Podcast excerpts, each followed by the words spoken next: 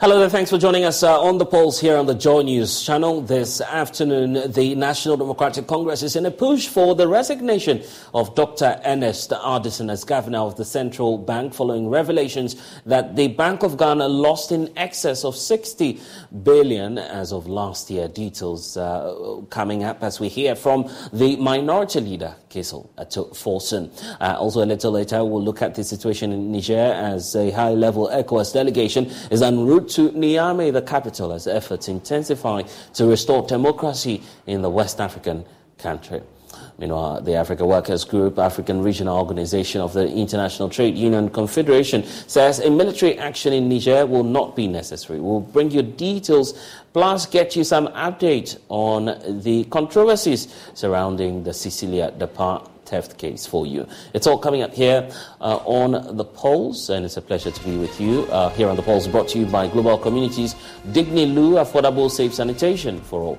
Uh, we're on Facebook, YouTube, and at myjoyonline.com for these and more. Stay, we'll be right back.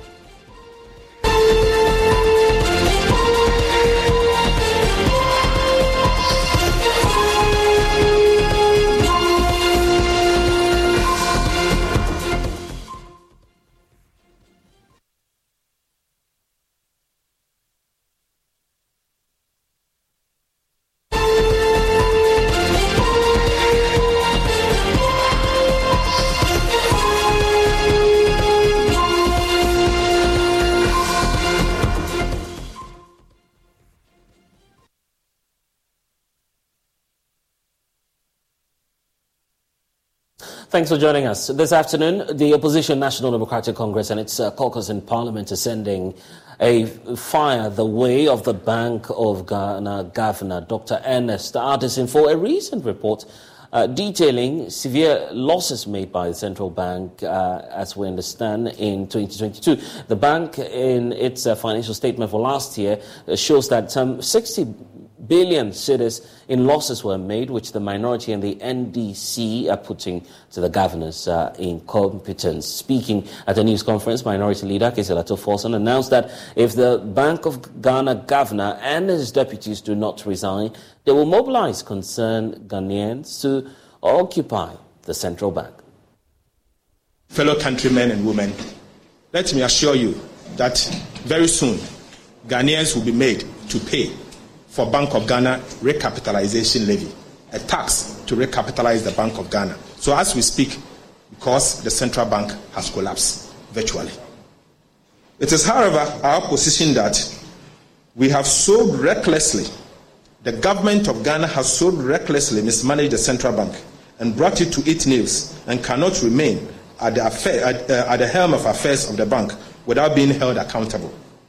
Those who have led this reckless and criminal conduct unleashed economic hardship and financial distress on the suffering, uh, on the suffering people of Ghana must be held accountable on this particular action.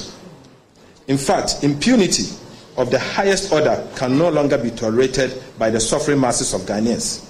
We must not allow this dangerous precedent to be set for future leaders. In this regards, we in the NDC call for the resignation, immediate resignation of the governor of the central bank and his deputies within 21 days from today. We are resolved to embark on popular action to occupy the central bank and drive out the team of inept, callous, and criminally minded mismanagers of, of our finances to save the Bank of Ghana. What we will do is that the march will ensure accountability Colleagues, the march to ensure accountability will begin in 21 days if the governor of the Bank of Ghana does not do the needful and pack bag and baggages out of that sacred institute, institution that he has unfortunately mismanaged. Dr. Ernest Addison and his deputies must go. There has to be an end to this impunity now. Fellow countrymen and women, let us arise and save the Bank of Ghana. This is the only bank we have that belongs to us directly. The central bank has a big role to play. We cannot allow the Bank of Ghana to be managed and be drawn to this level. We call on all of you that if the governor fails to act by resigning, you join us to march to occupy the Bank of Ghana in 21 days' time, to force him out and to force his deputies out, because we cannot allow this to continue. Arise for Ghana. Fellow countrymen and women, arise for Ghana. Thank you, and God bless you.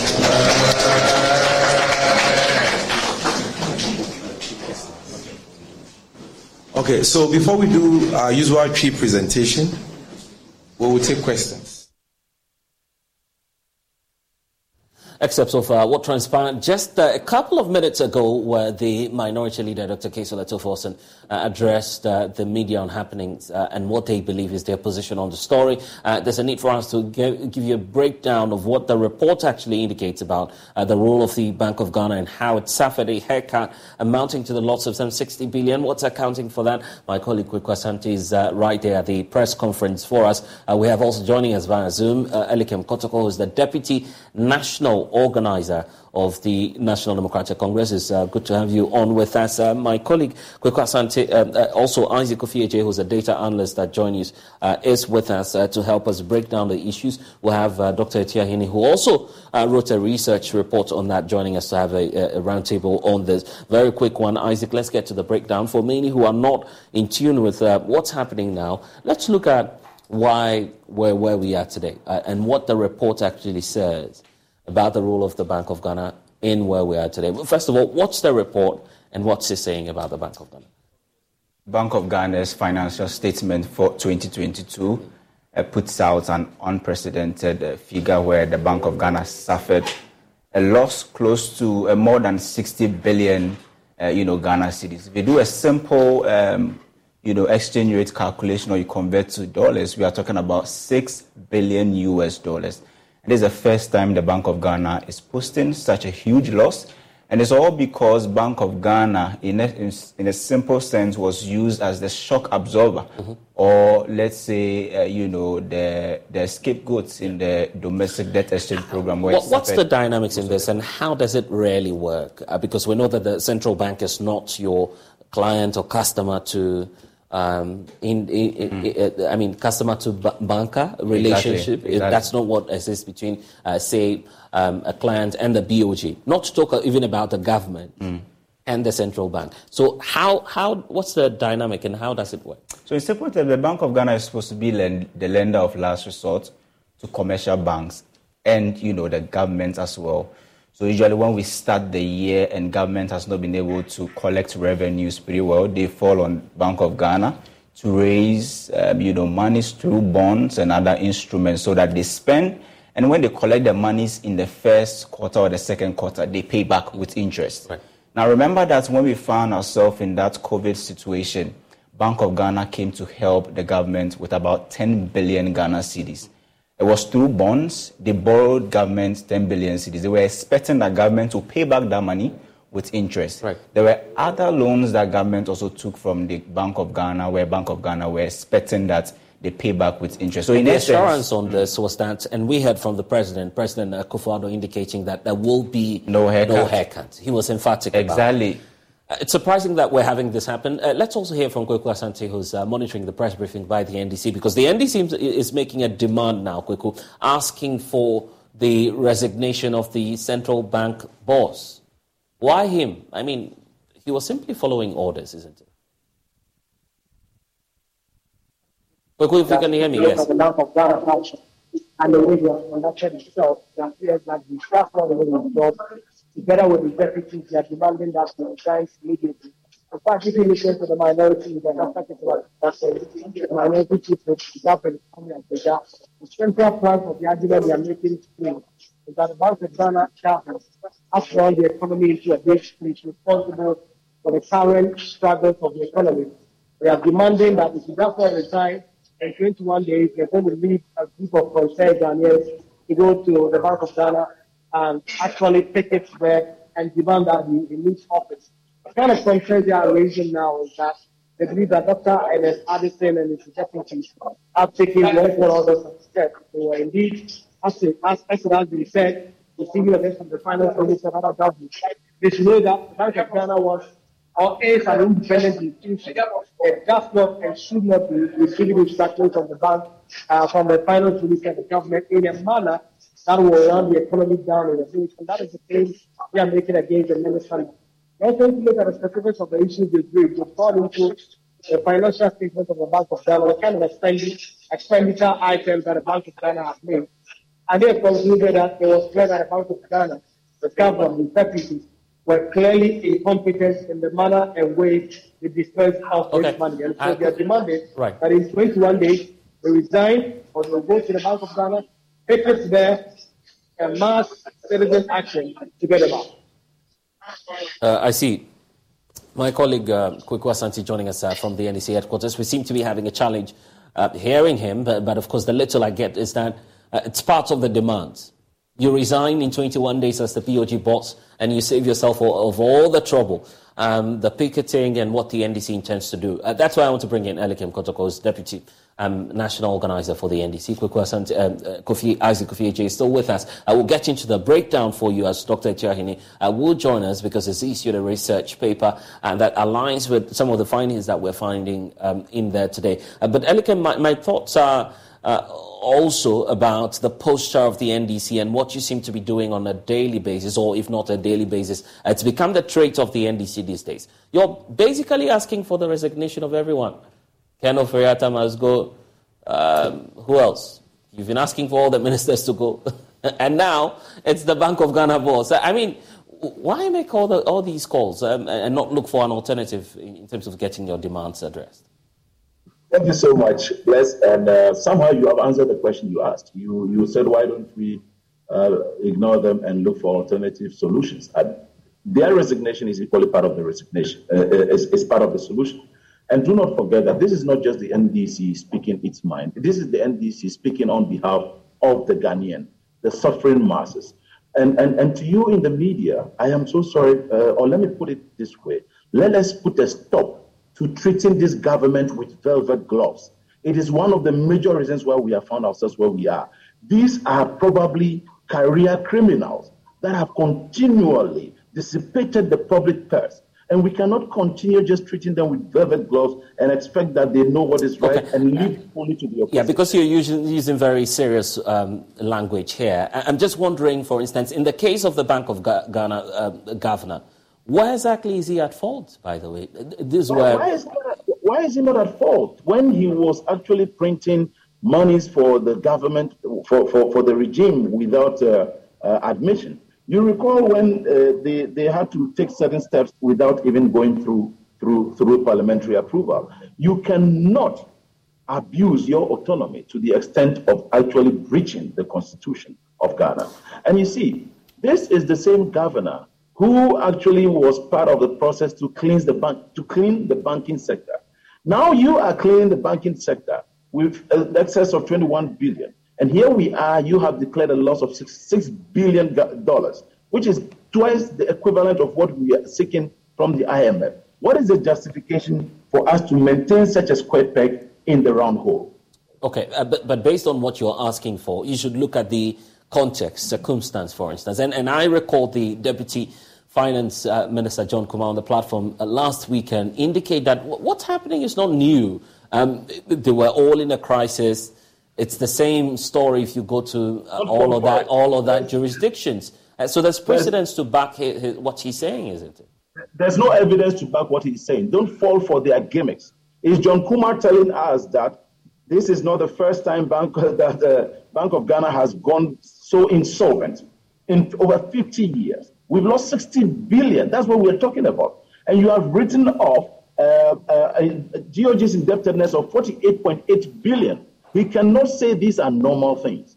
You see, when, when we allow people who are in positions of leadership, was it not the same John Kumah who was in the in the House of Parliament screaming, We are not going to IMF today, we are not going tomorrow. I am sorry, that is baloney he is talking to us again. And we must not mince words when we have to address them now mm. because we have failed to do so. They have taken us for granted. And that is why we are where we are today. Okay, and is suffering because yeah. of them. I see. Their decisions have failed this economy. Okay, but, but here's my concern really. Why go to the Bank of Ghana, amass you know, people there to, to do what exactly? Because that's a, a, national security installation. You're just provoking uh, the state apparatus to respond in a manner that may not be desirable to your political party? There is no army bigger than the people. If the people decide to all amass and get there, there's no army that will stop them. Be it an, a military installation or not, it is equally also a democratic right which will be exercised to its fullest. The truth of the matter is that I agree that your position as you grant this interview, you, you conduct this interview, is that you are an empire.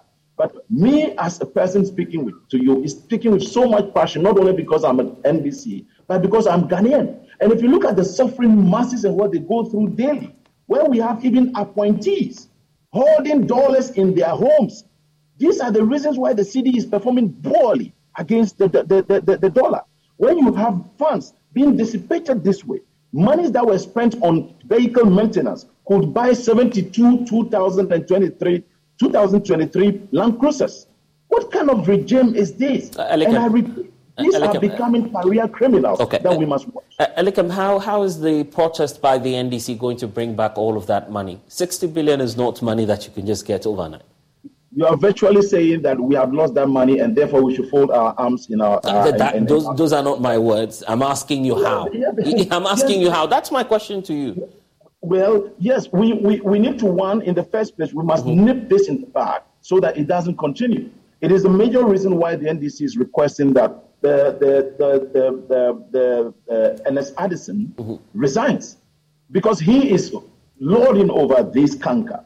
And we cannot leave out the vice president, who is the chair of the economic advisory management team, and Ken Ofori-Atta, because these were people who were going to the IMF for the borrowings, for, for the printing of more monies, etc. And when they were living recklessly, the NDC started speaking about this long before ago. Many were those who thought it was just noise we were making. So you can tell now that this government is sitting on a can of worms. If they eventually get out of that place, it will be a miserable situation for Madagascar. Okay. Well, the, these are your words. Um, we're not, they're not backed by any evidence as of now, except to say that the only report we have is on the 60, 60, 60 billion. Let's be fair on that. Yeah, let, us be fair on that. Yes, let, us yeah.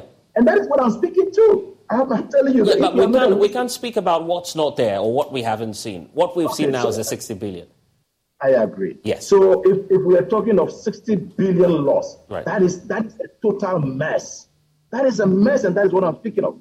55.1 billion negative equity. It means the Bank of Ghana, which was actually cleaning and trying to clean up banks, is now insolvent by itself. That is evidence. That is truth.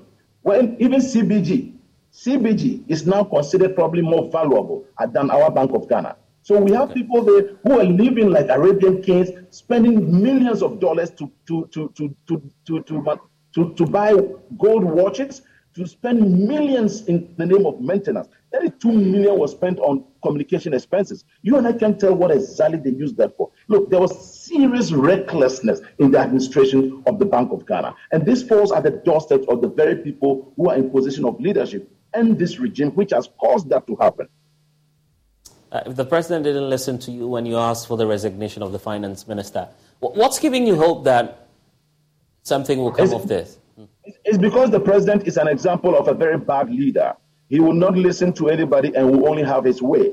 He lied to Ghanaians saying that after the IMF, whatever, uh, the, the, the, finance minister was going to uh, then proceed on leave or he was going to relieve him. Now here we are. What is happening? It is very difficult for the president to take a decision on his family members he has appointed into government. And that is a fact we must say. It is only if the person is not a relative that he is able to take a little bit of punitive measure. But if it is someone related to him, then it becomes extremely very difficult. The president has become the major conduit, and I am not surprised, neither are Ghanaians, that Martin Amidu described him as the mother serpent of corruption. This is very evident in all what we are seeing today.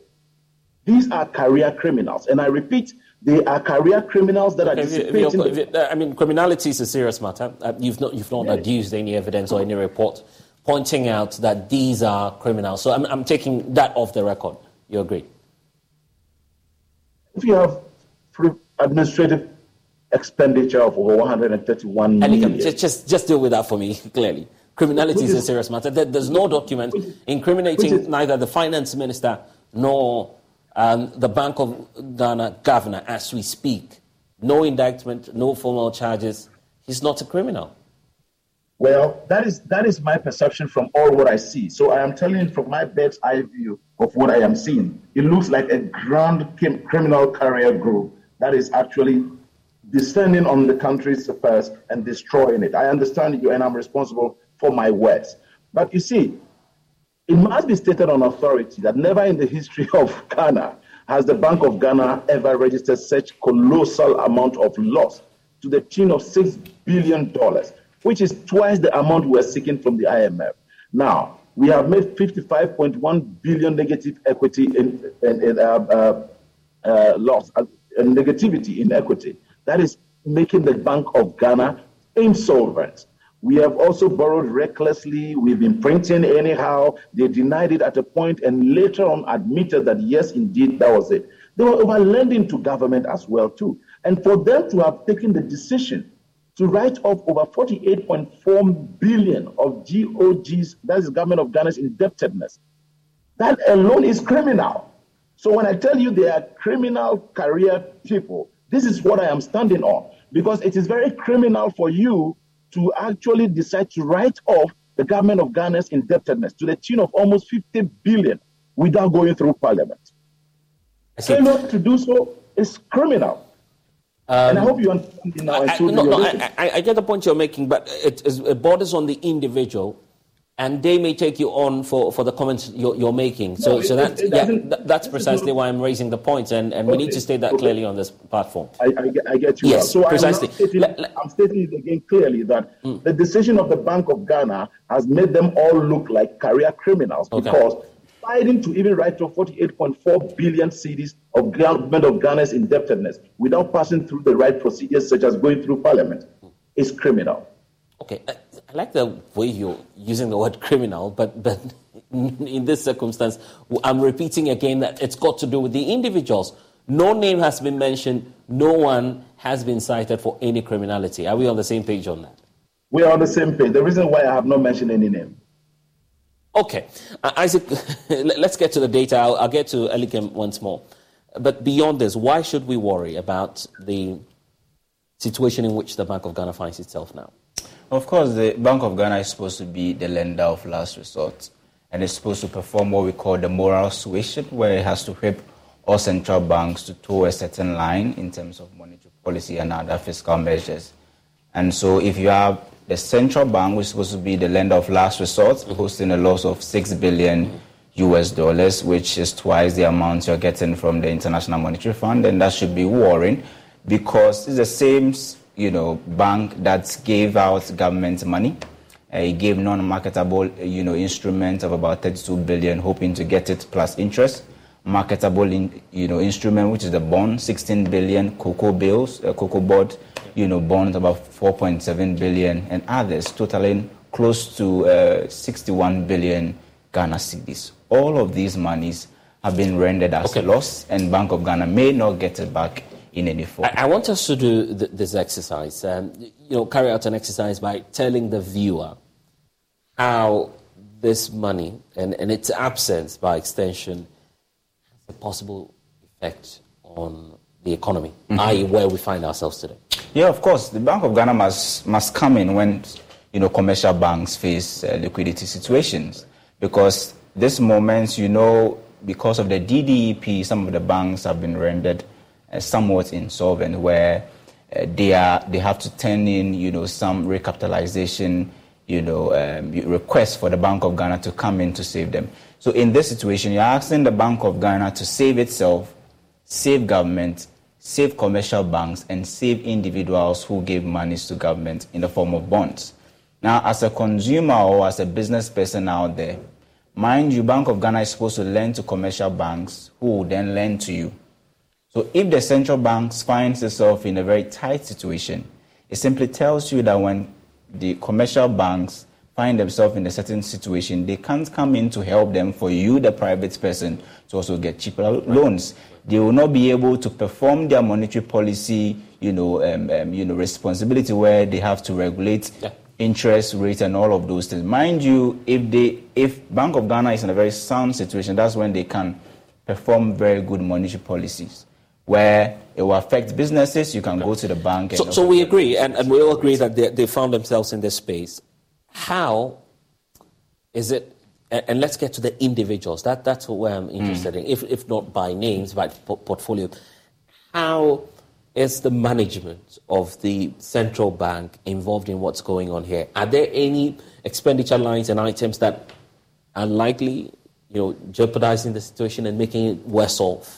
Well, if not for this haircut. Well, well, well, exactly. The central bank, when they, they were giving out the monies to government, I'm not sure they thought of it that there was going to be a time that there's going to be what we call domestic debt exchange program where they had to write off some of the loans they gave to government. Like any bank would give loans to an individual, that is the same way the Bank of Ghana also gave loans to the government, hoping that governments could come back and pay later on. And there's nothing wrong with the central bank helping, you know, the you know the, the, the government in terms of their their expenditure, funding their expenditure and all of those. But if you do it beyond a certain level, then it becomes problematic. Because Bank of Ghana was expecting that this money that they've given to you, you pay it back so that they use it for other things. Yeah.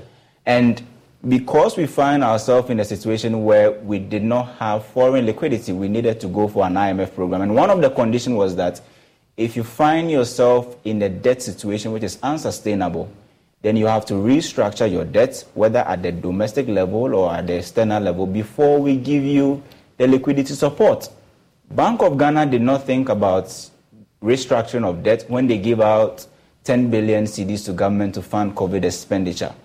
They did not think about restructuring when they gave extra 6 billion cedis to government to perform other responsibilities. They never thought of all of those okay. things. There's one research paper pending, um, and that's where I'll, I'll, get back to you, Isaac, on uh, about what the findings are and possibly what we're looking at in terms of the academic um, research or probe into all of this. But, but let me wrap up with you, Elikem, the way forward.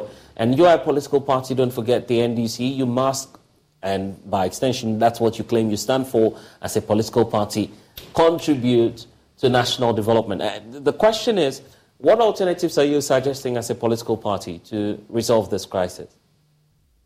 See, it is just that leadership has failed to stay true, true to uh, what power is.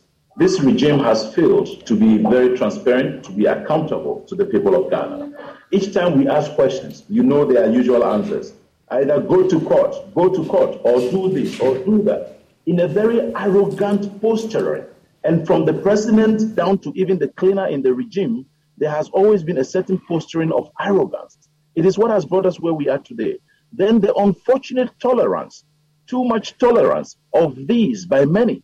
And that is why I have said to you, and I'm pleading with you in the media also, that we have treated this regime with too much velvet gloves, which makes them feel very pampered and continue to do anything and everything they wish, and that we will talk about it, and after that, the matter will die down. It is why one of the first steps we are asking is for the governor to step down in 21 days. If not, if he doesn't do that, then the second step will be to make sure that we mount the pressure that will be required for all Ghanaians who are concerned and worried, who are suffering while these people are enjoying and plunging us into the mess to all mass up, mass up at the, the premise of the central bank. Then other actions will follow. This, for the last time, will actually be done unabated. If, if the NDC believes that the economy is um, worse off, that's playing to your political advantage. Why not wait till next year for an election? At least you, you could demonstrate that indeed you have the capable hands to handle the economy. The NDC is the only alternative. However, we are not an opportunist political party who would actually sacrifice the health, the, the well being of the Ghanaian and say that things are hard, times are tough, people are dying, people's bonds are not being paid, the economy is, is strangling, and therefore we should jubilate. No, the very Ghanaians who will even vote for us will be suffering. What if they cannot live up to 2024? So we are speaking today not because not only because we are NDC, but because we are Ghanaians. So we are Ghanaians wearing the NDC cloth. So as I speak with you, I speak to you first because the first reason for granting me this interview is because I'm a Ghanaian. Then the second is because I belong to a party that is opposition. And so should, we should always have that in mind that every person who belongs to a political party is equally also a Ghanaian. And I speak to you as a Ghanaian who is passionate. I speak as a youth who feels very disappointed yeah. that the numerous people out there are suffering whilst a few are enjoying and are conducting themselves even in criminalities. It is the more reason why I repeat these are career criminals. Okay, I wonder who you're referring to. I don't know. I don't know about that. So, so we'll have that conversation later on. Thank you, Elikem, for, for spending some time with us. Um, a criminal day, as uh, Elikem is calling it, but mm. for us, we're just looking at the figures. Yeah. That's what we're concerned about. So uh, let's wrap up with this um, research, which is also out, which appears to be in line with what it is that um, you know some other reports are pointing out at the Bank of Ghana. Who are the authors of this research, and what are some of the possible findings? So this research paper was put together by Dr. Richmond Atuahene and his colleague Frimpong. Mr. Frimpong, they actually point out that the Bank of Ghana was more or less used as the shock absorber in the just ended domestic debt exchange program, in fact, the first round. So, this is a situation. Whereas all other creditors who participated in this DDEP probably took haircuts on interest payments where they had their interest extended or reduced uh, Bank of Ghana was the only entity that suffered haircuts on principal and on interest. So, in, in essence, Bank of Ghana took haircuts on the principal and interest as well. So, that is the reason why Bank of Ghana posted this um, huge or humongous loss of about uh, 61 billion uh, Ghana cedis that we're talking about. So, the research paper was very clear that because of this huge deficit or loss, Bank of Ghana is going to face serious challenges in performing uh, some of its monetary policy res- uh, duties, and then also, um, you know, it, Bank of Ghana will not be as credible as it used to be yeah. uh, based on uh, the findings of the research paper and the fact that uh, the lender of last resort looks like it needs recapitalization. Okay, here's the point. Even more than its commercial. Is, is the Bank of Ghana out of option um, or options, if I should use that word, in, in, terms of what they could do, how they could, they can't avert it now, they can just manage the risk associated with it. What are the possible scenarios that we can look at in terms of the uh, cushion that the central bank may want to follow? Well, funny enough, they already have a helper, which is the IMF, which has already come in to promise a support of $3 billion, uh, which is coming in tranches. Yeah. So just like the way commercial banks will fall on you know, Bank of Ghana. Bank of Ghana also is more or less falling on the IMF and the World Bank as, a, as the lender of last resort. So they have an option. But the only string attached is that Bank of Ghana will now have to perform what we call the 0% financing. The liberty uh, with which they, they used to sponsor or fund government expenditure in 2021, 2022, they are not going to have that same freedom again. Uh, they are going to be you know, supervised strictly by the World Bank and then the IMF. But if you ask me if they have options, the only option they have on the table right now is the IMF and the World Bank's, you know, support. Uh, Isaac Ofeje, data analyst here at Joy News. Uh, there's some more uh, that, that we need to look at, Isaac, because uh, this afternoon as, as well, when it's there's a high-level ECOWAS uh, mission which is headed to Niger today as the community's effort at restoring democracy in the country continues. ECOWAS gave the military junta in Niger up to um, last Sunday to relinquish power and to restore the former um, president, uh, failing which there will be some action in terms of uh, deployment of military troops uh, to the area. The deadline has since uh, elapsed and no action has been announced so far. Speaking last night on PM Express, uh, the ECOWAS Commissioner for Political Affairs, Ambassador Dr. Abdel Fattah Musa, announced that the high powered delegation will be in Niger today to continue efforts at uh, convincing the military regime to relinquish power. ECOWAS has an array of tools in its arsenal as far as uh, our fight to restore constitutional order in the region goes. You know, so we have to exhaust all these, you know, tools in our toolbox. And the first of them, like we said, has been the, uh, the shuttle diplomacy that has been going on. We have deployed missions there. Uh, we have not actually had any joy yet, even as the deadline for the release of President Bazoum and the restoration of constitutional order, uh, you know, were passing, we were still insisting on the mediation angle of it.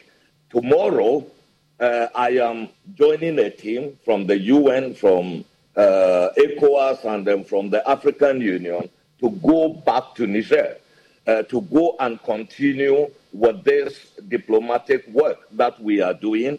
In the meantime, the chiefs of defense staff met uh, in a two day planning meeting to develop a comprehensive, something like an intervention roadmap, you know, for uh, the ECOWAS intervention in Mali. So that also has been concluded. So what is next? And I think that was your question. On Thursday, the heads of state are going to meet, and they are going to be accompanied by their chiefs of defense staff during the ECOWAS summit.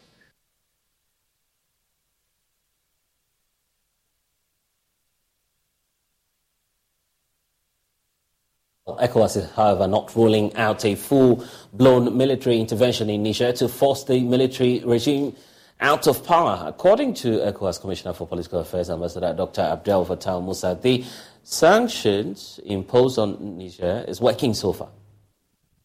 We are going to review the diplomatic efforts that have been deployed up till this point uh, to see uh, where we need to you know, uh, strengthen our approach. And as I said, we had an array of tools. In the meantime, sanctions have started biting in the country. Sanctions were also imposed on the country. Uh, there were cuts in the electricity. Uh, you know, parts of uh, Niger today is in the dark. Uh, prices have shot up overnight, and there is a lot of pressure on the junta, you know, to yield to do something. You know, so we are using all these tools. And then on Thursday, we are going to review have these uh, efforts worked so far. If they have not, what next? And what is going to be done will be an analysis uh, that the chiefs of defense will give their report about the concept of operation for the military intervention in the country, which has never been off the table. But we have said it is going to be the option of last resort. Okay, so they will give that. They will, the member states will confirm their contribution of elements, whether contingency owned equipment, how many troops, and other things, to try and then finalize that. Uh, you know, also, and then uh, also to review uh, all other uh, options and also to decide on if we are going to intervene militarily, when and where, all those issues are going to be the prerogative of the authority of heads of state and government. And like you said uh, earlier on, uh, the deadline passed, and many people thought, oh, the deadline has passed, so uh, ECOWAS must be, uh, you know, intervening right now. That is not how the military operates because we have to maintain that strategic, uh, what is it, ambiguity, just to keep people guessing as to when, where, and how, uh, if there is going to be a military option, how it is going to be applied.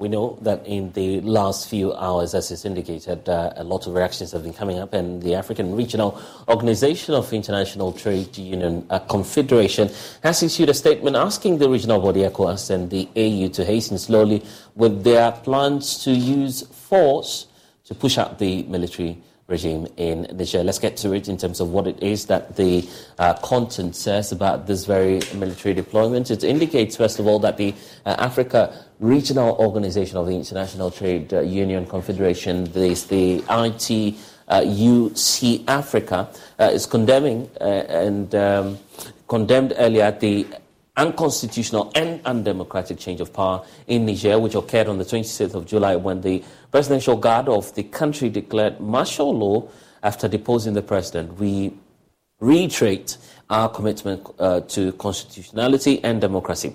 However, We are worried by the Economic Community of West African States, ECOWAS ultimatum to threat uh, and the threat to intervene militarily to restore the deposed president to power. We wish to state categorically and unambiguously that the African workers reject a military option in solving the political impasse in Niger. We call on ECOWAS, rather than mobilizing for military development, to engineer and engage in a robust and swift diplomatic and political move to resolve the crisis. And uh, the statement continues to indicate that uh, they are observing the security situation uh, in the Sahel region in the past years and will definitely uh, coming. So, what do Ghanaians think about the potential uh, ECOWAS military intervention in Niger, uh, which includes Ghanaian soldiers? Because the defense minister confirmed that Ghana is willing to. Joy News has been speaking to some of your um, counterparts, if I may say, Ghanaians here on the streets of Accra?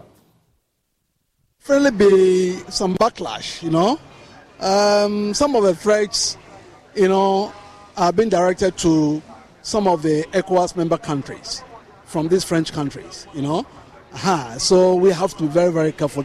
And it's a very easy thing for them to take advantage of the situation and start looking towards Nigeria, Ghana, and other countries.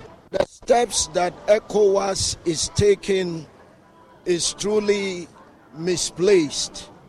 It is not something that Africa or Africans should support. I'm not in support of, you know, this ECOWAS intrusion on the land. In as much as Nigeria is connected to Ghana, definitely what yeah, so what happens to Nigeria, what happens to ECOWAS basically affects Ghanaians. So if you want to send military personnel or troops to go and then counter their decision, then it implies that Ghana also supports the uh, how the country is being governed. And you know how Ghana, other countries also see Ghana that our president is not governing as well. Your own, you have fire in your backyard put it off before you come to us. So I think we should act professionally, try to have bilateral talks, professional talks, diplomatic talks. We, need, we also need to do our homework well. Because what is happening, if you listen to the, the explanation being given by the, the, the military junta, you realize that they have a point. Ghana can be affected by going to uh, fight against the, the, the leader or the military people who are in charge of the affair for now. They, they could be affected because uh, uh, it's some people's country. That is what they have chosen to go. Once they have gotten supporters over there, people are supporting what they have done. No, they can victimize. Uh, we have people over there, Ghanaians are there. So if they go, they, they, should not forget that we have Ghanaians over there. So if uh, Ghanaians are there and they're going to fight, probably killing innocent people over there, they can revenge by going around looking for those uh, West African countries that are going to fight against them, look for their citizens. Also, so in, in, one way or the other, we are being affected indirectly. If the ECOWAS Union or ECOWAS states to find a way to actually find or make peace amicably rather than sending soldiers. And we know the Russians are also supporting the Nigerians. And then if that will be the case, we can win this case. So let's take our time and solve this thing before sending our troops over there. No. For my view, for my, my view, Diana son not to support because what is happening in Niger is also happening here. So if we are not care what is happening in Niger, it will come to Ghana. People they are also facing like the, the economy very tough. Then that's why they overthrown their president. So Ghana, we are facing the same thing. If you are working, things are not going well for you. So you also need to throw our president away. So there are, uh, there's no need Ghanaian armies to go and support the Niger people, their coas. If Ghana support, that means uh, the same thing needs to happen in Ghana here.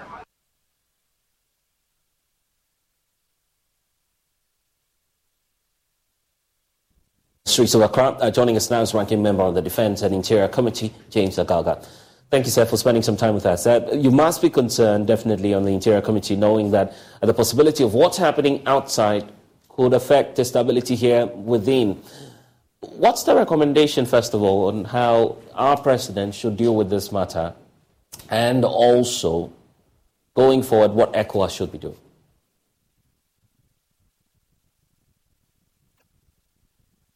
Would say that uh, President Akufo-Addo, who happens to be a key member of the ECOWAS, uh, uh, you know, heads of state and authority, should should be very measured.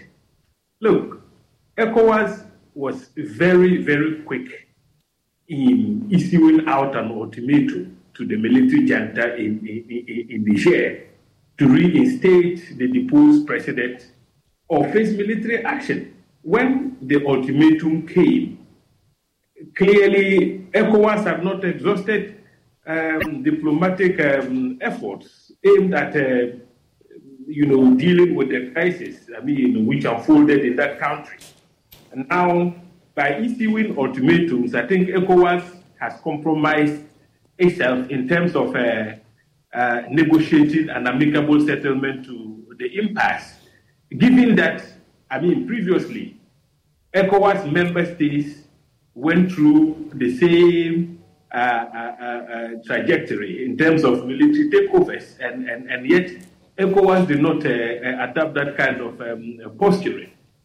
Guinea is a typical example. What happened in Guinea when the military in that country took over uh, power from a, a, civilian government? Burkina Faso, we saw two coups in, in a row. The first one overthrew a civilian government, the second coup overthrew uh, uh, uh another military leader.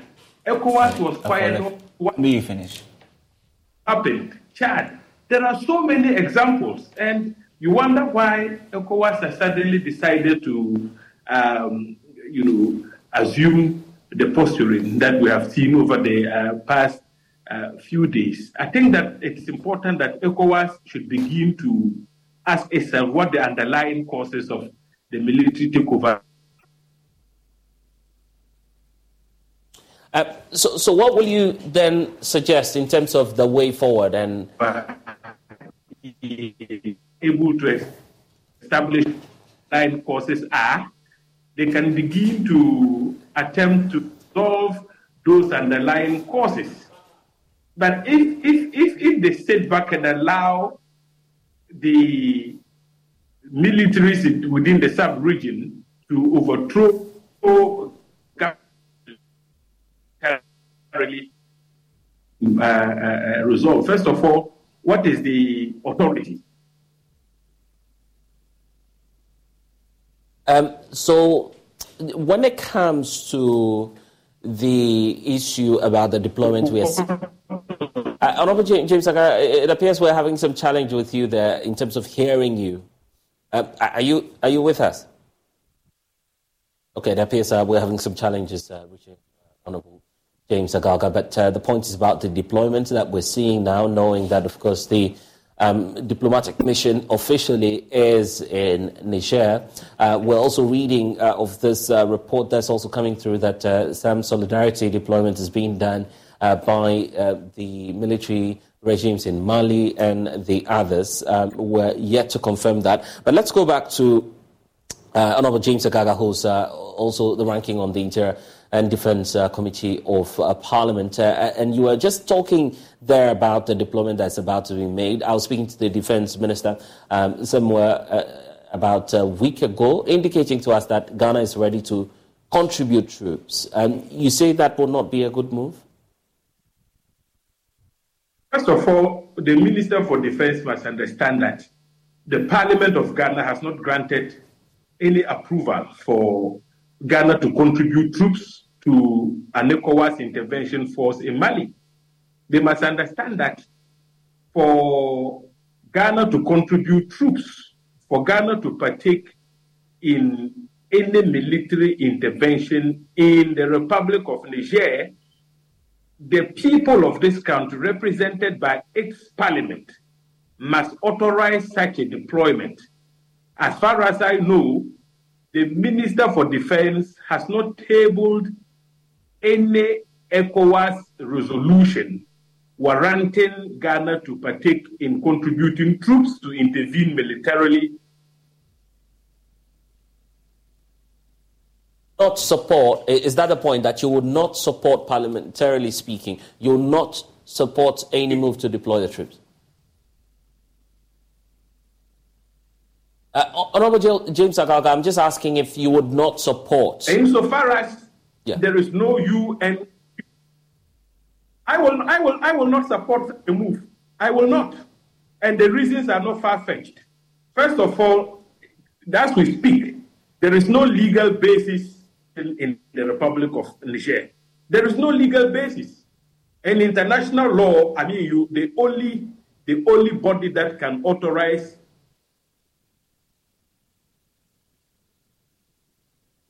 very salient points uh, James Agalga was making there. Um, away. Uh, Honorable James Agalga, we, we, seem to be losing you intermittently, but just take that point for us again. The, the reason for which you're saying you would not support any military action or Ghana contributing its troops. Yes. Uh, the point I'm making is that yeah. at the moment, we don't even have any legal basis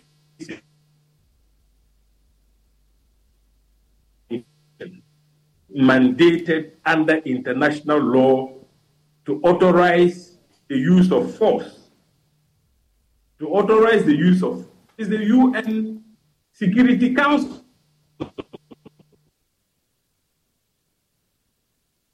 Um, we'll, we'll, get back to James Agalga uh, because uh, he's making the, a very serious point about um, the need for UN backing for us to contribute to our troops.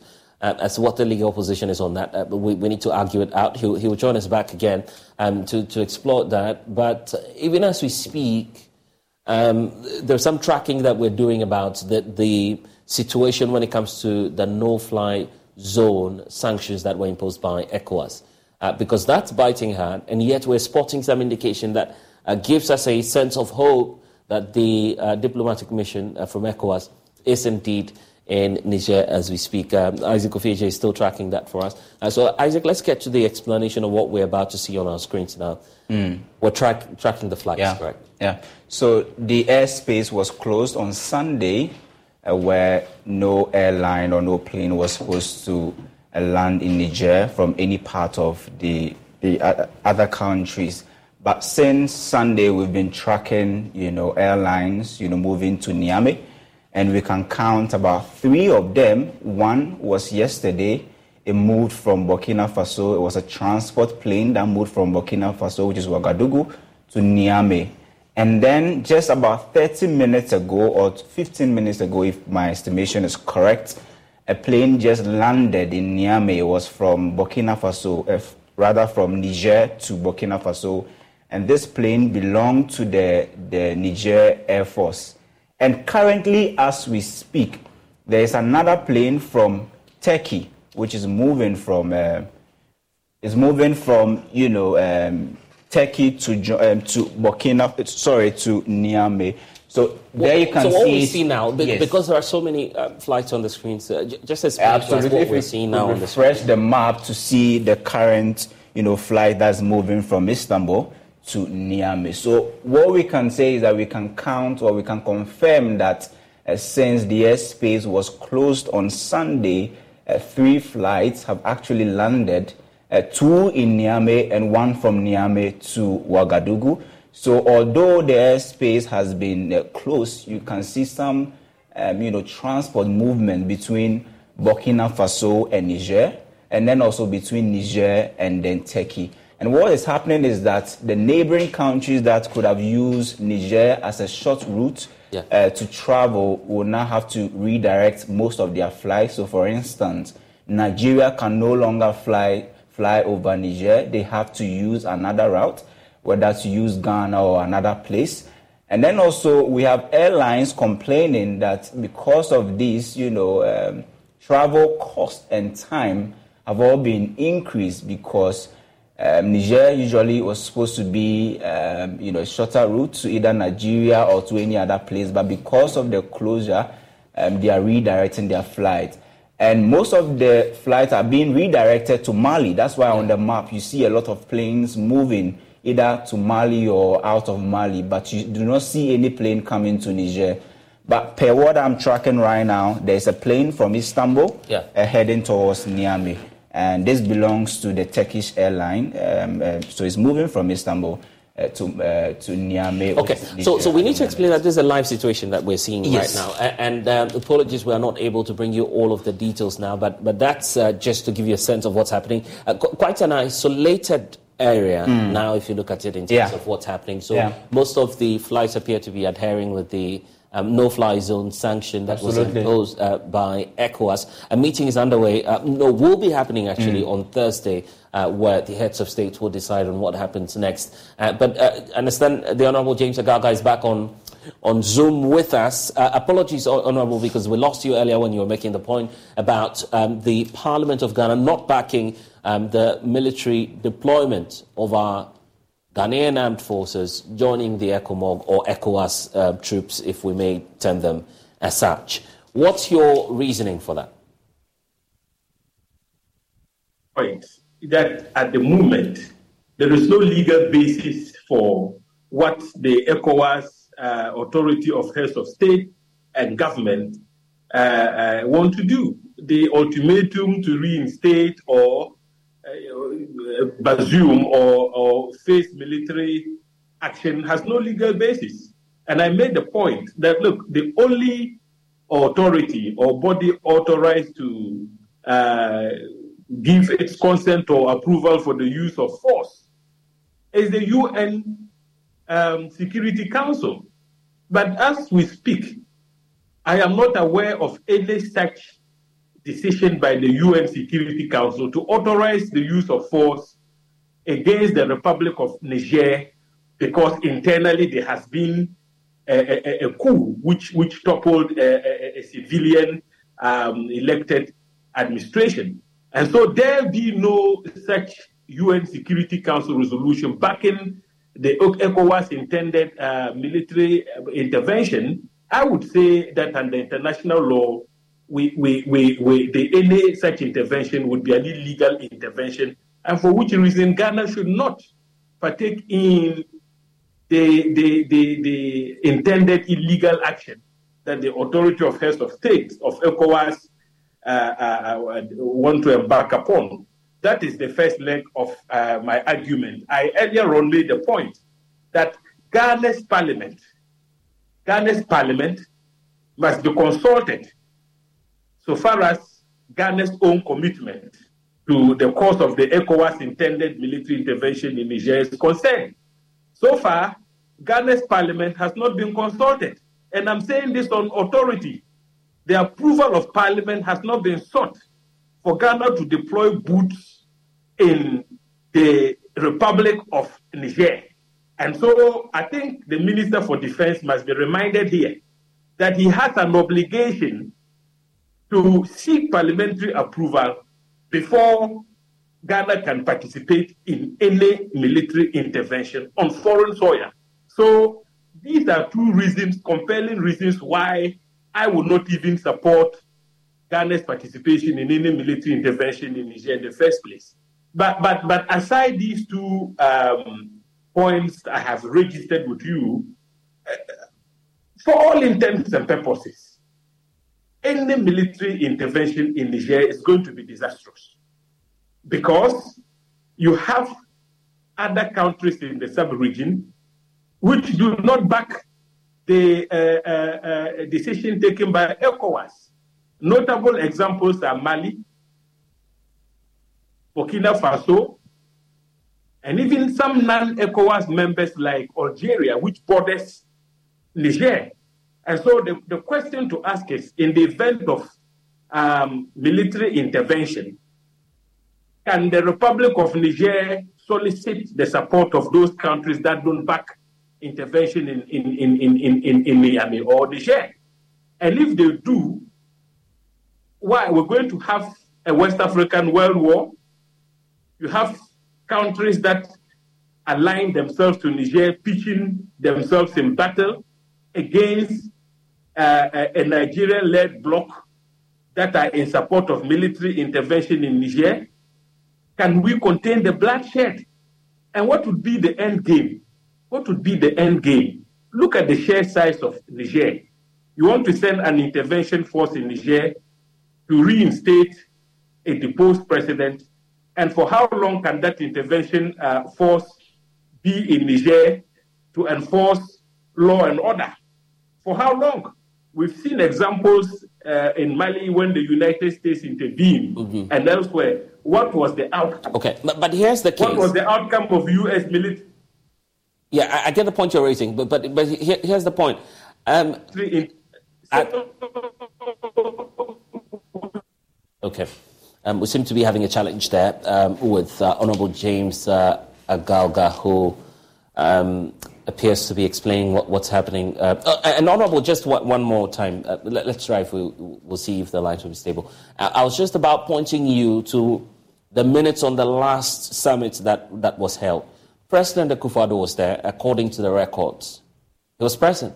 He endorsed the position. So that's our position by extension as a country.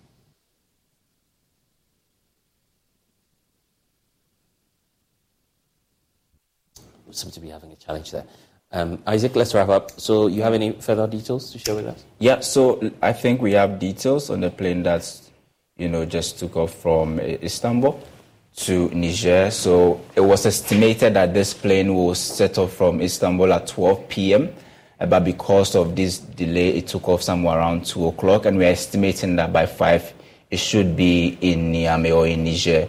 But what we do not understand is that the fact that most of the scheduled flights have been cancelled, but this particular, you know, um, plane from Turkey, uh, which is a bit close to Russia, is being allowed to come to to Niger. So we've seen three right now one from Istanbul and one that just flew from Niamey to Burkina Faso, right. which belonged to an air force, the Niger, you know, Air Force. And then there was another one that flew from Burkina Faso, a transport plane, uh, yesterday to Niger. So we do not quite get what is going on because this is supposed to be a no-flight zone. Uh, the, the airspace has been closed. Nigeria is not being allowed to use the airspace. They are redirecting most of their flights through Chad and then uh, Burkina Faso and other places.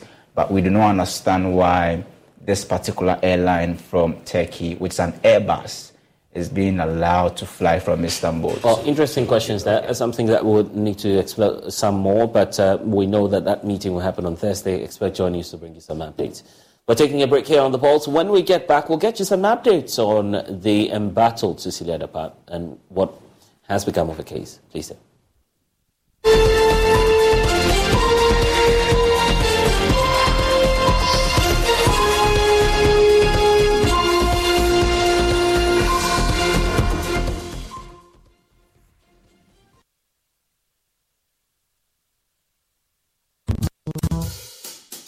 Smile, hmm?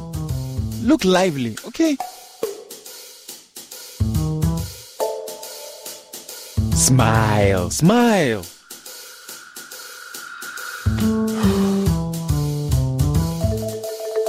Is the money too small? A bad stomach ruins your day. Don't let it. Take Gastron, your most effective antacid for the relief of symptoms of peptic ulcer, heartburn, gas pain, flatulence, and indigestion. Hey guys, what are you waiting for? Let's go, let's go. Mwah. Can you bring down the smiles more? Gastron, effective relief from stomach discomfort. Manufactured and distributed by NS Chemist Limited. This advertisement has been vetted and approved by the FDA. Daddy, Daddy, this tank is big. Yes, that's true. It can store a lot of water. That's so true. Wow, it has a working tortoise on it. Mm-hmm. That's so true. I can see S I N T E S. Syntax. That is so true, my daughter. When it's falls down, it will spoil. That's not true. But why? Hey! Syntex was the first to introduce double layer tanks in Ghana. Syntex again was the first to introduce white inner layers in Ghana. Syntex gives you the biggest warranty, seven years. No matter your water needs, Syntex is the answer. Syntex tank. Are you strong? Ɛyɛ tough. Joy 99.7 FM brings you another Joy Family Forum dubbed Becoming Mr. and Mrs. All you need to know before marriage. A breakfast meeting for singles led by Home Affairs and hosted by yours truly, Adam Knight Tea. Our guest speakers for the day are Ghana's favorite uncle, Uncle Ebo Whyte, and Reverend Mrs. Rita Korankye Ankrah, First Lady of the Royal House Chapel. Mrs. Theresa Riafia Sante Mama T, Ariel the Wellness Coach, Kobina Tabedu, PG Sebastian, Lawyer Kwekuyamwa Pencil, Dr. Promise Sepoga, and a host of other seasoned relationship coaches and counselors will all be in attendance. You get to enjoy a good buffet breakfast, giveaways, networking, and other fun activities at a cool rate of 150 Ghana cedis per head and 250 for two. Venue is the Best Western Plus Hotel, Nungwa. Time is 6 a.m. through to 10 a.m. and the date is 12 August 2023. Please reserve your spots now. Call or WhatsApp 059 288 9986 for your reservations. This event is supported by Best Western Plus Hotel, Nungwa, Ship Healthcare Specialist Medical Center, Nish, Goba and Marie Noel's Spa and Salon. Becoming Mr. and Mrs. All you need to know before marriage.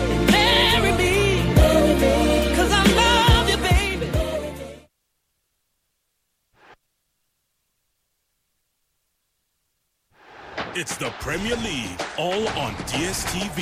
All the goals, clashes, and moments. All of Rashford, Salah, and Saka. Their start is getting better and better. All in the language of your choice. All in HD. Available on all these bouquets to choose from. To watch on all these devices. Get DSTV with an HD decoder plus one month compact for 299 cedis. It's the Premier League, all on DSTV. For crystal clear and thrilling podcasts and live shows, download and listen to us on Apple, Spotify, TuneIn, Google Podcasts, MyJoy Online, Amazon services like Echo, Amazon Music, and Audible, Stitcher, Adom Online, Overcast, and Pandora. Take note of everything. Sign up for the multimedia digital platforms now to stay updated.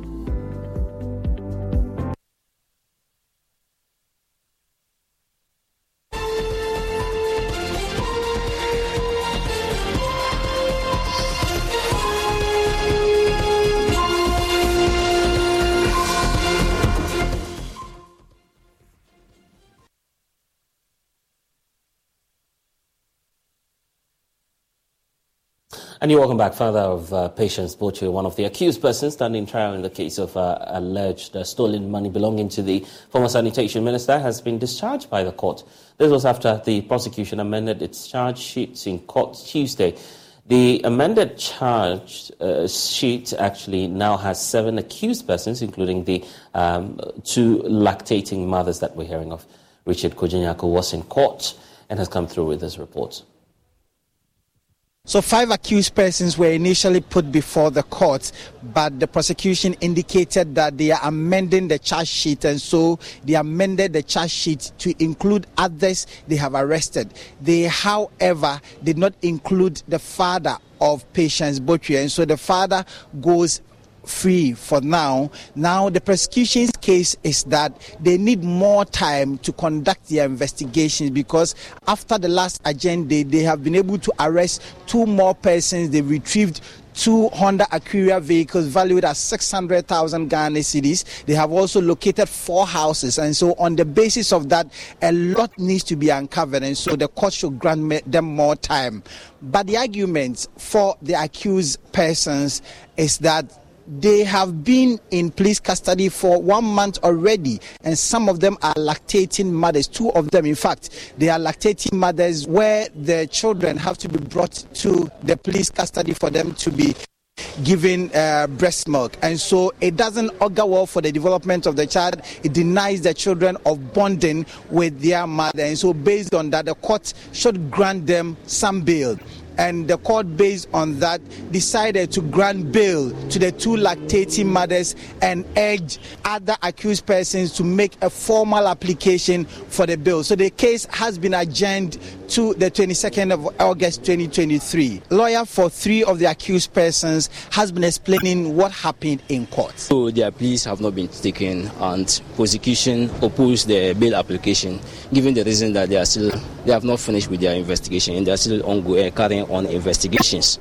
So uh, in respect, uh, however, the court granted uh, A2 and A5 because uh, they are lactating mothers. The court admitted them to a to the sum of 1 million Ghana cedis with three surety to be justified. And the court further ordered that we filed a formal application for bail to be moved on the 22nd. Uh, I'm representing A5, A6, and A7. From the courts, my name is Richard Kwejenya for Joy News. On board. On board, on board.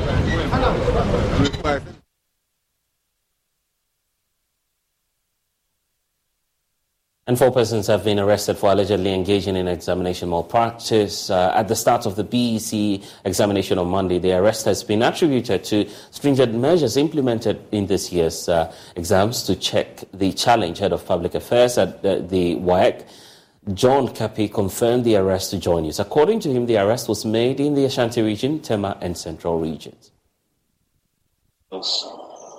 Yes, we've received a few reports uh, from uh, the Ashanti region where um, one individual was picked up where he was trying to approach the examination hall with some prepared uh, material for the candidates.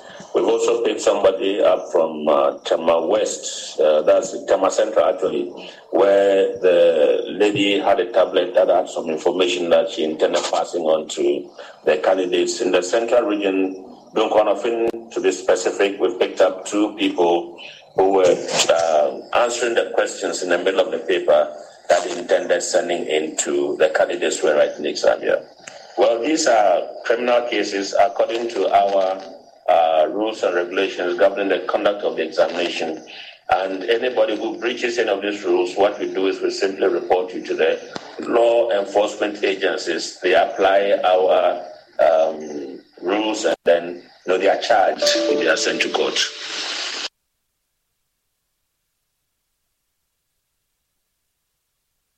Now, the council is also deploying drones to deliver exam papers in some uh, had to reach communities. PC candidates in the Afram Plains, for instance, got their papers by drone services. John Kapi is the head of PR at um. He tells us more about the rationale behind this new strategy. You're speaking to Benis Abubedu uh, earlier on News Desk. Received information that the road between Atebubu and the Setre Afram Plains was not more trouble because, of course, we're in the rainy season and um, there was no way that we could have gone there. The canoes that were being used there were, you know, nothing to write home about. So we chose to uh, uh, use the drone uh, services, and that has worked for us. Well, so far we have just one school, um, okay. Anyinofi, uh, SDA, uh, JHS. That is where we are using the drone to transport the question papers to. We have intensified our monitoring system across all the centers in the country. We are using uh, the National Investigative Bureau. We have also some police uh, personnel who are helping.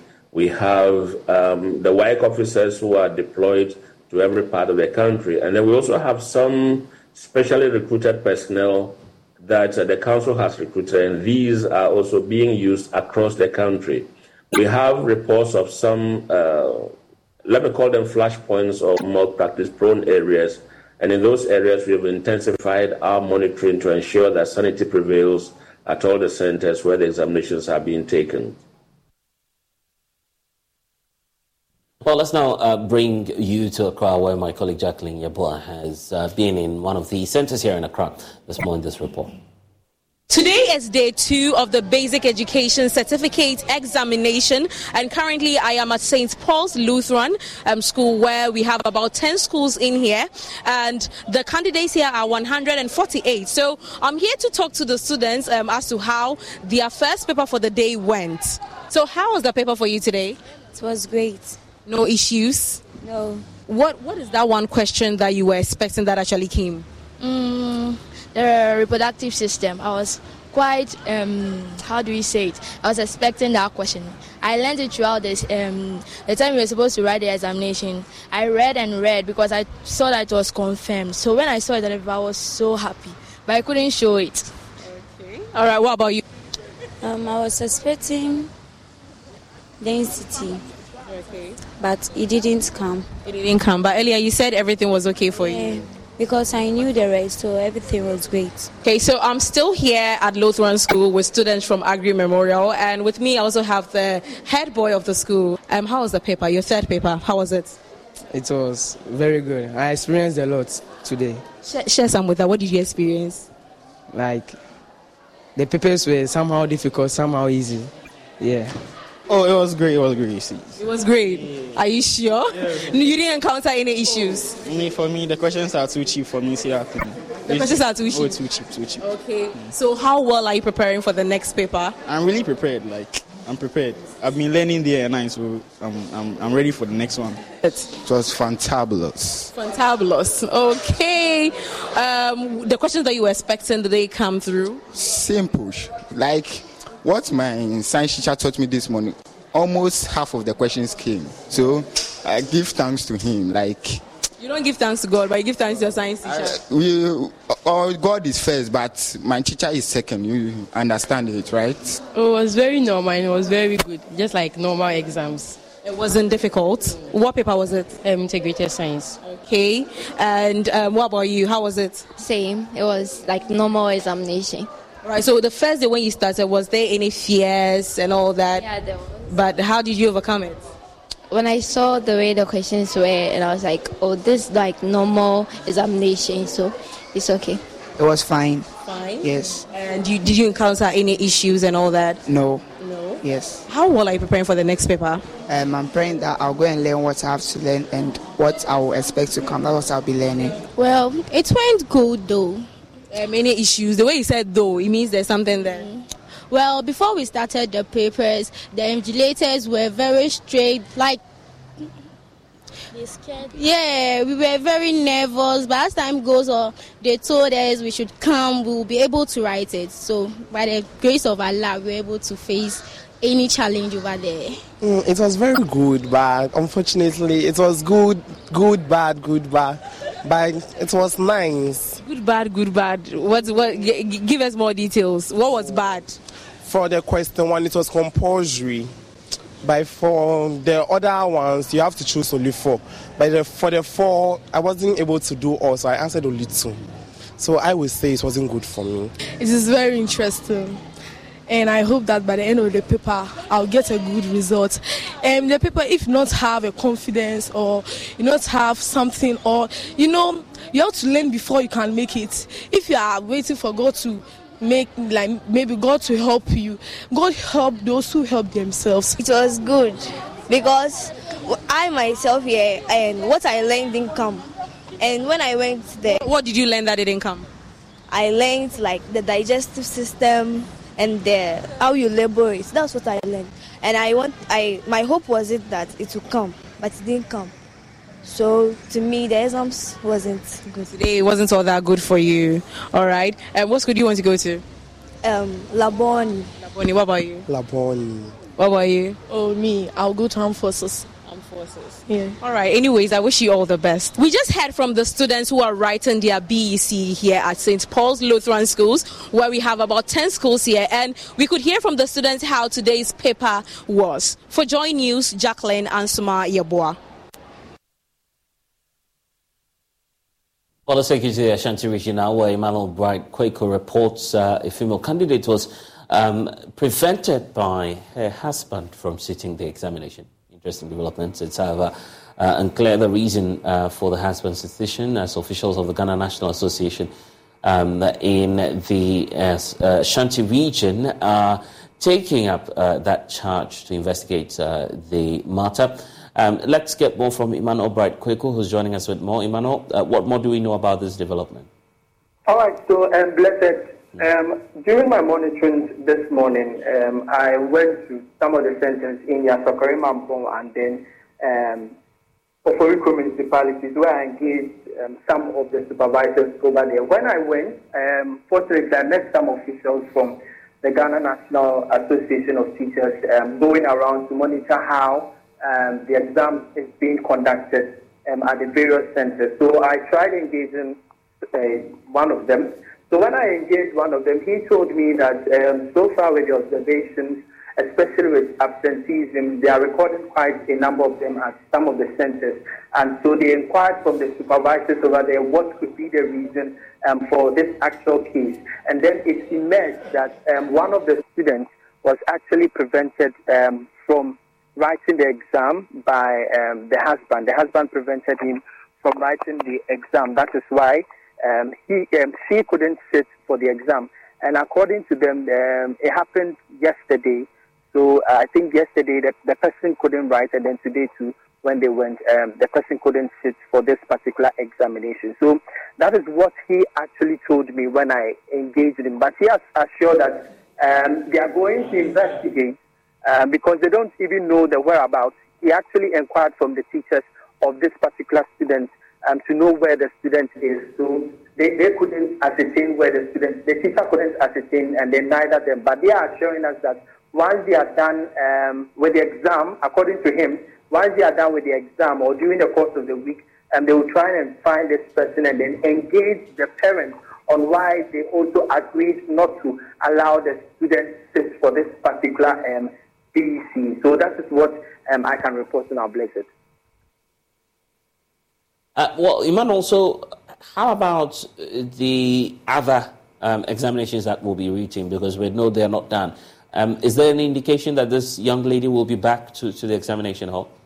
Um, for now, according to um, the official I spoke with, he says um, they would have to go and then do and they are digging up to find out where this particular person is. They can't, they can't really ascertain um, where the person is actually, but they will do further probing and then give us um, whatever details we need um, from this particular student. So that is what has actually been happening. I also visited some places um, where absenteeism is also becoming a trend in most of um, the centers. You go to a particular center where some five students are being um, are not present, and then according to uh, the supervisors over there, they tell us that some of the students, when they ask their teachers, they tell them um, they've flown out of the country or they've traveled, if I should put it, they've traveled. So this is the reasons why, some of the reasons why some of the students are not sitting for um, the exam. So it's because they are not traveling. But with their girls, um, some of them are just thinking it's because they are pregnant, but they are not certain yet.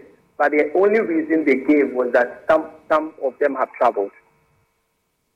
Emmanuel Bright Kweku, thank you uh, for spending some time with us uh, to update us on what the situation is in the Ashanti region. Uh,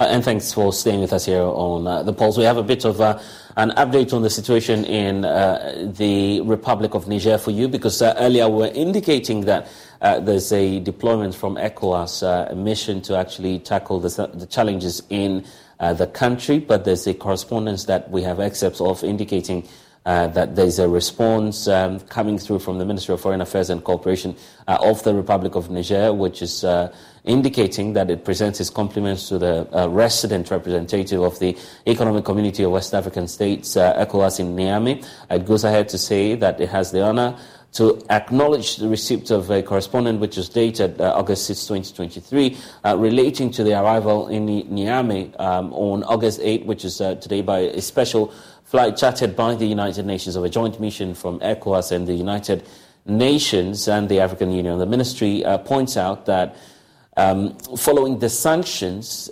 decreed by ECOWAS itself at the end of the Conference of Heads of States and Governments, which was on the 30th of July 2023, Niger's land and air borders um, with member states are closed, and the organization of such a mission by special flight requires some special considerations by the Niger authorities, including a special exemption, which is not invoked in this uh, note um, from the resident representation. So while reiterating their readiness to integrate and to engage in discussions with delegations on uh, or emissaries concerning the situation in Niger, as indicated to the mission led by the former president of Nigeria, uh, that's uh, General Retired Abdulsalami Abubakar, the current context of anger and revolt as a result of the sanctions imposed by ECOWAS does not make it possible uh, for Niger to host the aforementioned mission. So that's the latest uh, that we're getting uh, from uh, ECOWAS, uh, the uh, Republic of Niger,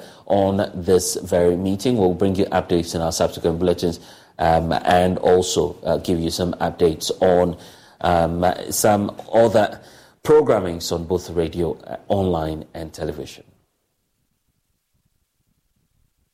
And now let's talk about the New Patriotic Party because uh, the party uh, is embarking on its journey to select its flag bearer for the 2024 general elections. And one of the 10 candidates competing in that Special Delegates Congress, uh, Joe Ghartey, is confident of securing a spot um, in the final five, paving way uh, for the main delegates uh, Congress this year. A seasoned legislator and former Attorney General and Minister of Justice, Joe Ghartey, comes uh, to the race with significant contributions to national development and is confident of leading the elephant uh, family into the 2024 elections. Samuel Kojo Brace of our political desk has more. I want to be president so I can bless the people of God. And I will pray that God will bless me so that I can bless them. As the ruling New Patriotic Party gears up for its special delegate congress, former Railways Development Minister Joe Ghartey is intensifying his campaign to lead the party into the 2024 general elections. He says he is confident of being part of the last five to head towards the main delegates congress.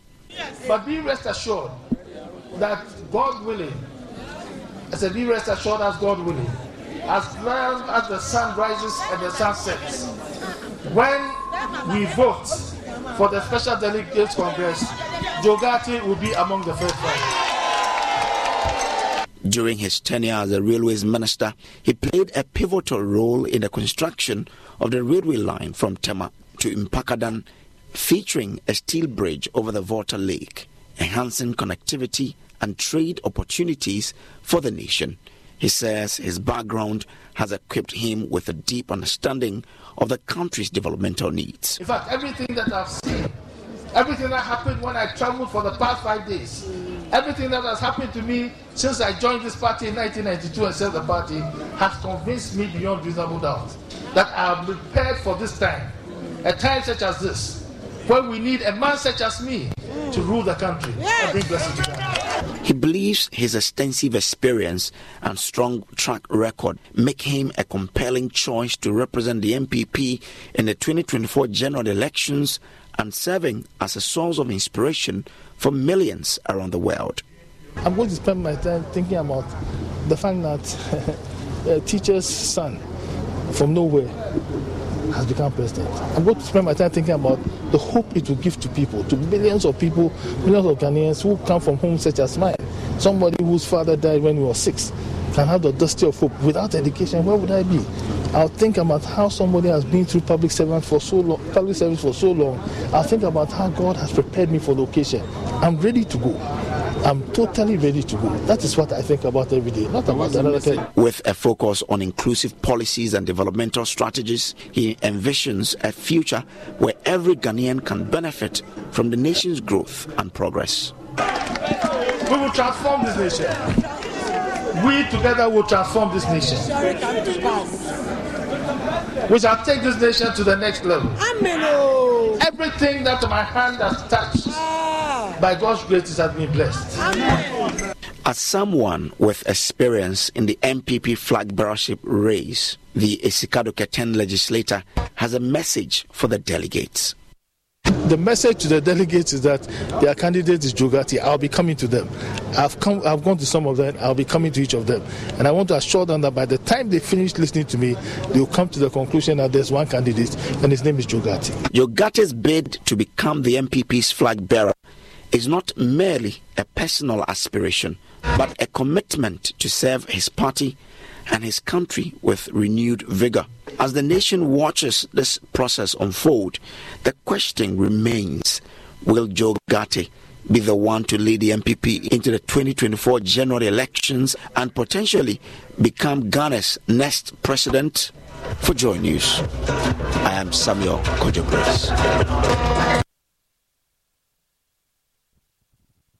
And you can't disrespect me and expect me to join your campaign, words of uh, the Deputy Railway Development Minister, Kweku Asante Boateng, uh, to the camp of the Vice President, Dr. Mahmoud Bawumia, as he expresses his dissatisfaction at how some of the members of the camp uh, blatantly stabbed him during uh, a campaign to uh, visit some constituencies in the Asante Akim area. The Member of Parliament uh, for the Asante Akim South constituency says he is hurt by the actions of uh, camp, who he uh, who saw him as an outlier. He has uh, thus announced uh, his loyalty to former Trade and Industry Minister Alan Kojo describing him as a brother. Emmanuel Bright Kweku has been following the Adrosu campaign tour in the Ashanti region and filed this report.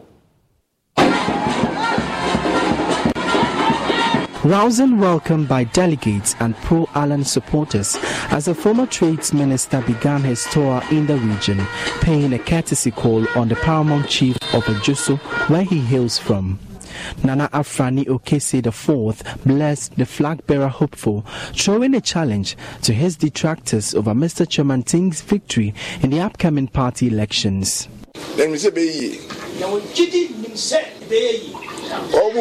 ɔmu nim sɛ bɛyie mo ɔmu hu baabi a mewɔ hɔ paa metare gye I know it shall work. Even the detractors know it shall work. I'm solidly behind him in everything. The gods are behind him. You can bet over this. Mo obi ehunhun no.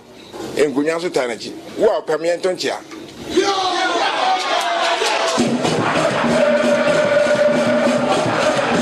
The team proceeded to constituencies in the Asante Akim area to solicit support, with some government officials throwing their weight behind the former minister. Deputy Railway Development Minister Kweku Asante Boateng announced his vehement support after he claimed to have been dejected by the Bawumia camp.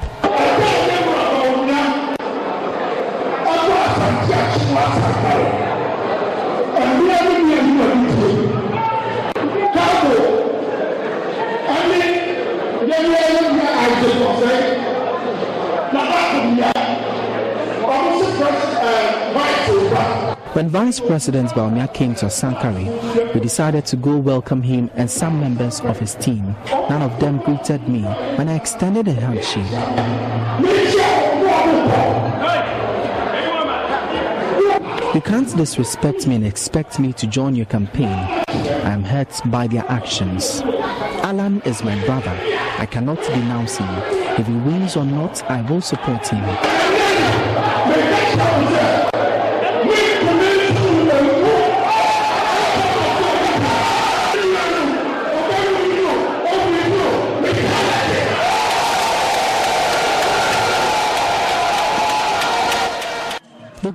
Headed to the constituencies in the Kumawu area and made a final stop at Adjosso. Mr. Kyerematen touted his achievement to the delegate, indicating that he is the man to wield more votes from the Ashanti and Volta regions to aid a landslide win in the upcoming general elections. Volta region,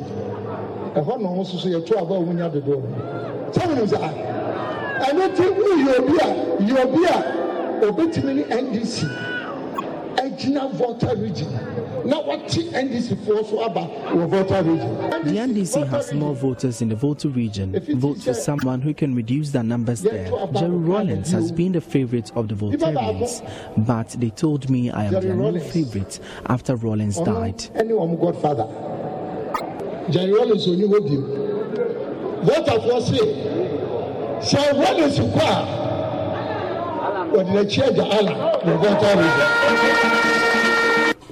On the first day, the former minister visited eight out of the 47 constituencies and is expected to complete his tour in the Ashanti region within six days. For Joy News, my name is Emmanuel Bright Kweku.